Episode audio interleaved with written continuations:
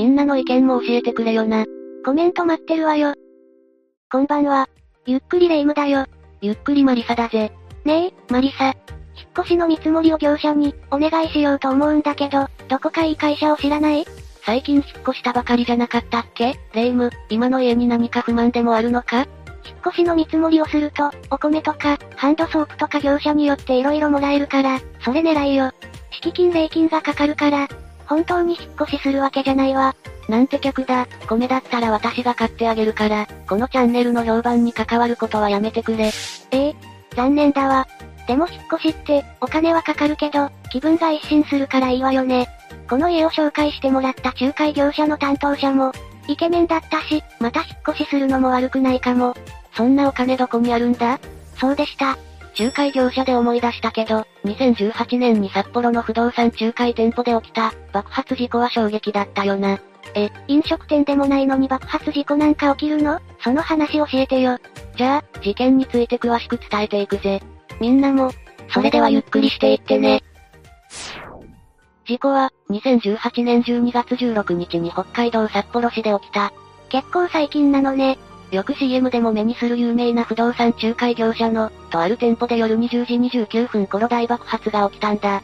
大爆発ってどんな感じだったの？不動産仲介店舗は跡形もないほど崩れて、建物は全焼した。そして、隣接する居酒屋も倒壊したそうだ。建物内に人はいなかったの？隣の居酒屋はほぼ満席で、40人以上の客がいたそうだ。突然の轟音と爆発で、大パニックに陥ったでしょうね。居酒屋の2階では階段付近から出火したため、避難しにくくなったが、多くの客が不動産店舗とは、逆側に逃げたことで2階の床が抜け、1階の瓦礫がクッションとなり、全員が外に避難することができたそうだ。もし床が抜けなかったら、避難できなかった可能性もあったのね。北海道新聞の報道によると、爆発音は29メートル離れた江別市内でも聞こえたそうだ。29メートル離れた場所まで聞こえるなんて、爆発の威力の大きさを物語っているわね。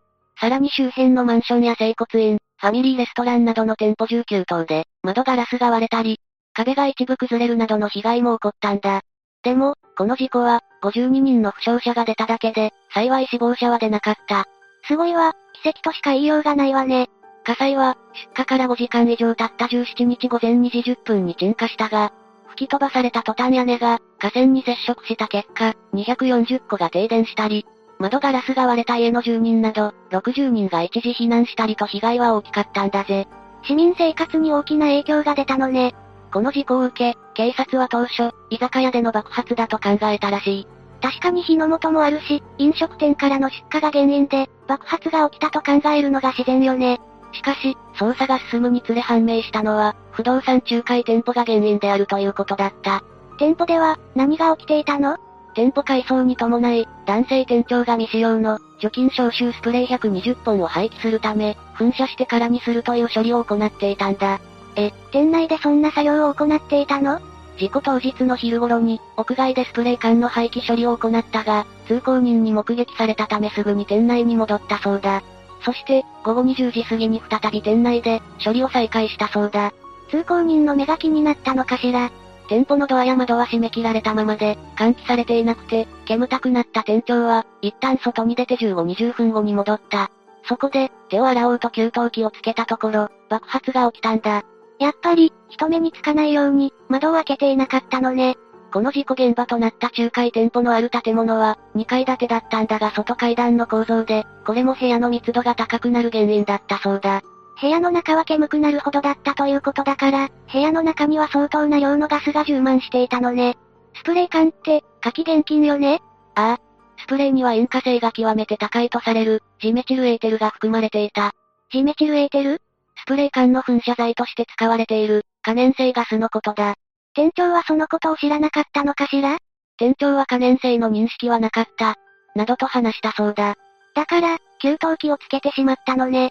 さらに、爆発の衝撃で店舗内の、プロパンガスボンベの配管が外れ、可燃性のガスが流出したことも、火災が広がった原因とみられた。このことが被害拡大につながってしまったのね。でも、そもそもなぜそんなに大量のスプレー缶が、あったのかしら？このスプレー缶は本来違うところで、使われるべきものだったんだ。除菌消臭スプレーって言ってたわよね？ああ。どうやら、店舗ではお客さんとの間で、有料の招集サービスの契約を促していたそうなんだ。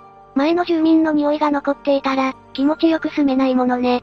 この招集サービスを実施するにあたり、使用されていたのが爆発事故のきっかけとなった、スプレー缶だったというわけだ。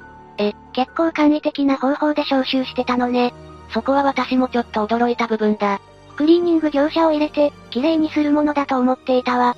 そういうのって仲介業者自らが行うものなのね。でも実態としてはさらにひどくて、スプレーを使う入居前の招集サービスを、顧客と契約しながら実施していないケースが、あったことで、大量のスプレー缶が在庫として、残ったそうだ。それが、大量廃棄の理由なのね。店舗側は契約が多く回りきれなかった。と説明しているようだ。そして、警察の捜査では、店内から240本以上のスプレー缶を押収している。爆発を引き起こした120本だけでなく、まだたくさんの在庫が残っていたのね。通常、店舗に置かれるスプレー缶は50、60本で、200本の在庫は考えられないそうだ。店舗改装に伴いって言ってたけど、それが処分の理由なの？この店舗は、爆発がなければ3日後の18日に、店を改装する予定だったんだ。そこで、荷物の整理に伴い、急いで処分したと見られている。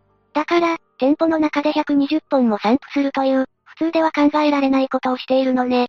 そもそもスプレーを使う招集抗菌サービスを、顧客と契約しながら、実施していないケースがあったって、立派な詐欺じゃないの？それだけではなく、実はこのスプレーは、通常1000円前後で販売されているものだった。しかし、この店舗では、これを招集サービスとして、約1、2万円で顧客との契約事項に、入れていたようだ。すごい利益率ね。ただ、これについて仲介店舗の元締めの社長は、通常価格、と説明しているがな。どう考えても、通常価格じゃないでしょ。なんで、お客様を騙すようなことするのかしら。実は、不動産業者では賃貸住宅に入居する際に、入居者に勧める商品やサービスを付帯商品、と呼び、収益の大きな柱にしているという実態があるんだ。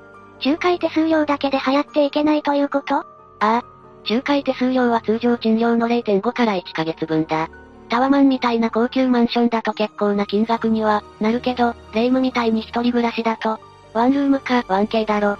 それだけでは稼ぎ口が細るんだ。私にとってはそれでもかなり痛手だけどね。逆に痛手じゃない出費ってあるのか？それは自分への投資よ。え、霊夢の口から出るには、意外な言葉だな。自分に自信を持つために、美容にはとことん投資してるの。ふーん、これからの成果が楽しみだな。もう10年以上投資してるけどえ、なるほど、通りで最近綺麗になったと思ったぜ。話がそれたから戻すぞ。焦ってるわね。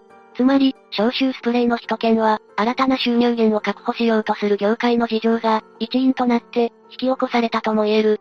しかもこのスプレー缶は、販売ノルマがあったという噂もあるぐらいだ。販売して当然という雰囲気だったのね。しかも、社員によると、客への物件説明や、部屋の内見への同行など通常業務の後に、部屋に出向いて、消臭スプレーを噴霧していたらしく、業務は相当きつかったらしい。確かにそれでは回りきれないというのも、仕方ないかもしれないわね。ノルマとか、サービス残業とかブラックな体質が、当たり前になっていたのかしら。この事故発生翌日の17日には、東証ジャスダックにおいて本社の株価が、急落したそうだ。信頼を失ってしまったのだから、当然ね。また、消防局によると、爆発があった雑居ビルには消防法上多くの不備があったことが明らかになったんだぜ。どういうこと？まず、防火管理者を置く義務があったが、選任されていなかった。防火管理者って？多数の人が利用する建物の火災被害を防止するために必要な安全対策を定めて、防火管理上必要な業務を行う責任者のことだ。消防法では、多数の人が利用する一定規模以上の建物では、防火管理者を選任しなければならない、とされている。怠慢とも思える部分は、スプレー缶の首都圏だけじゃなかったのね。しかも消防計画もなく、漏電火災警報器や避難器具も設置されていなかったそうだ。気づかなかったのかもよ。いや、2016年6月から2018年10月まで、計12回にわたり消防局が指導を行っていたが、結局何の対策もなされていなかったそうだ。それは悪質ね。わかっていながら、やっていなかったのね。ちなみに爆発を引き起こした、店長はどうなったの？書類送検され、その後地裁で、幸いにも死者が出ず、被告は罪を認めて、反省と謝罪の言葉を述べている。として禁錮3年、執行猶予4年の有罪判決が、言い渡されているぜ。執行猶予がついたのね。実行した当人はそれで済むけど、本社はその後も対応に追われたそうだ。というと爆発火災事故によって、周辺の店舗や住民に大きな影響を与えたことで、賠償金など2019年9月期に、特別損失10億円を計上すると発表し、同期の連結純損益予想を6億円の黒字から、1億円の赤字に下方修正したそうだ。さらに株価の下落する要因になりそうね。それから2019年12月1、6日、爆発現場に隣接するマンションの住民30名が、精神的苦痛に対する慰謝料などとして、総額5050万円の損害賠償を求めて、札幌地方裁判所に提訴したんだ。確かに避難を強いられたりと、日常生活に支障をきたしたものね。判決はどうなったの？一応、和解金を支払う条件で成立した。金額は非公表とされているが、いくらもらったのかしらね？金のことになると、興味津々だな。お金に興味がない人なんていないでしょ。でも会社が誠意を見せてくれてよかったわね。それが、この事故によって、影響を拭いされない人たちもいたんだ。誰？向かいのビルに入る飲食店は、爆風で水道管などが損傷し、3ヶ月以上の休業を余儀なくされた。3ヶ月も休業したら、収入が途絶えて大変じゃない。従業員を雇っている場合なら、休業していたとしても、休業は支払わないといけないわけだし。30代の男性オーナーによると、この飲食店は事故の4ヶ月前に、移転したばかりだったそうだ。ようやくスタートを切ったところだったのに、途端に事故に巻き込まれてしまったのね。しかも不運にも前年9月に起きた、胆振東部地震による落ち込みから、回復しかけた矢先の爆発だったそうだ。胆振東部地震最大震度7を記録した大きな地震だ。爆発事故後、営業は再開されたが水道の漏水が頻発し、水道代は例年の約10倍に上っているらしい。10倍ってヤバすぎよ。オーナーは、1年経っても店は元に戻らず経営は厳しい、と憤り、事故を起こした会社側を訴えている。仮払い金は入ったそうだが、賠償額をめぐって争っており、今後の経営の道筋が立たないそうだ。この飲食店には何の日もないのに、きちんとした保証をしてくれないなんて、誠意の見えない対応ね。オーナーが説明を求めても納得いく返答がないし、入居する建物の所有者も漏水の影響で、取り壊しと回収どちらにするか迷っているそうだ。逃げてうやむやにするつもりなのかしら。どこまで保証するかというのは線引きが、難しいのかもしれないけどな。事故前と同じ状態に戻るように、全額保証してほしいところだけどね。ところで、今回のようなスプレー缶を起因とした、爆発事故って他にもあるの？ああ、2003年東京の東大和市では、飲食店で殺虫スプレーを使ったところ、ガスコンロの火に引火する事故が発生したことがある。それに、2006年には福岡市のアパートの浴室で、スプレーを使った男性が風呂の種火に引火し、全治1ヶ月の火傷を負ったんだ。飲食店ってゴキブリが出がちだから、殺虫スプレーを巻く状況は起こり得そうだけど、それが引き金になって爆発が起こるなんて、驚きだわ。スプレー缶の危険性は意外と知られていないけど、ひとたび火の手が迫ると、たちまち爆発を起こす危険があるんだぜ。使い方を間違えてはいけないのね。絶対火の元では使っちゃダメだ。それから捨てる際は、必ず中身を使い切ってからだぜ。よくラベルに捨てる際には、中身を使い切ってください、と記載されているものね。スプレー缶の処理を誤ったことで、ゴミ収集車の中で残りガスに引火する火災が、各地で発生しているんだ。そのニュース見たことあるわ。安全なスプレー缶の捨て方はあるの？まずスプレー缶にガスが残っている場合、ガス抜き作業は必ず屋外で行う必要があるぜ。室内だと、思わぬものに引火して、爆発する可能性があるものね。それからスプレー缶の捨て方に関しては、環境省からは穴を開けずに捨てることが望ましい。としているが、東京立川市などでは、中身を使い切った上で、穴を開けて捨てる、こととしている。なんで指示が違うの？環境省は、望ましいとしているだけで、最終的には各自治体に望ましいスプレー缶の捨て方の判断を任せているんだ。立川では、ゴミ収集時の爆発事故があったため、ゴミ回収業者の安全を守るために穴開けを推奨しているそうだ。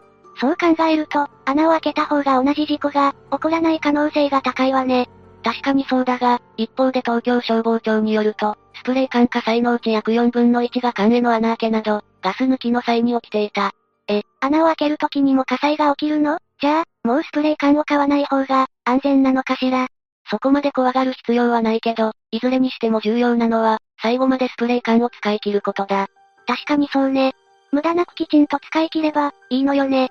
その上で、自治体の指示に従って、処理するということね。そうだな。今回の話を聞いて、もし自分や家族の身に、同じことが起こらないように、そのためには、どうするべきか、一度考えてみるのが良いと思うぜ。そうね。私たちも普段の生活に活かして、危険を避けていかないとね。ほんとだな。少しでも悲しい事件が減ることを願うぜ。それでは次回も、ゆっくりしていってね。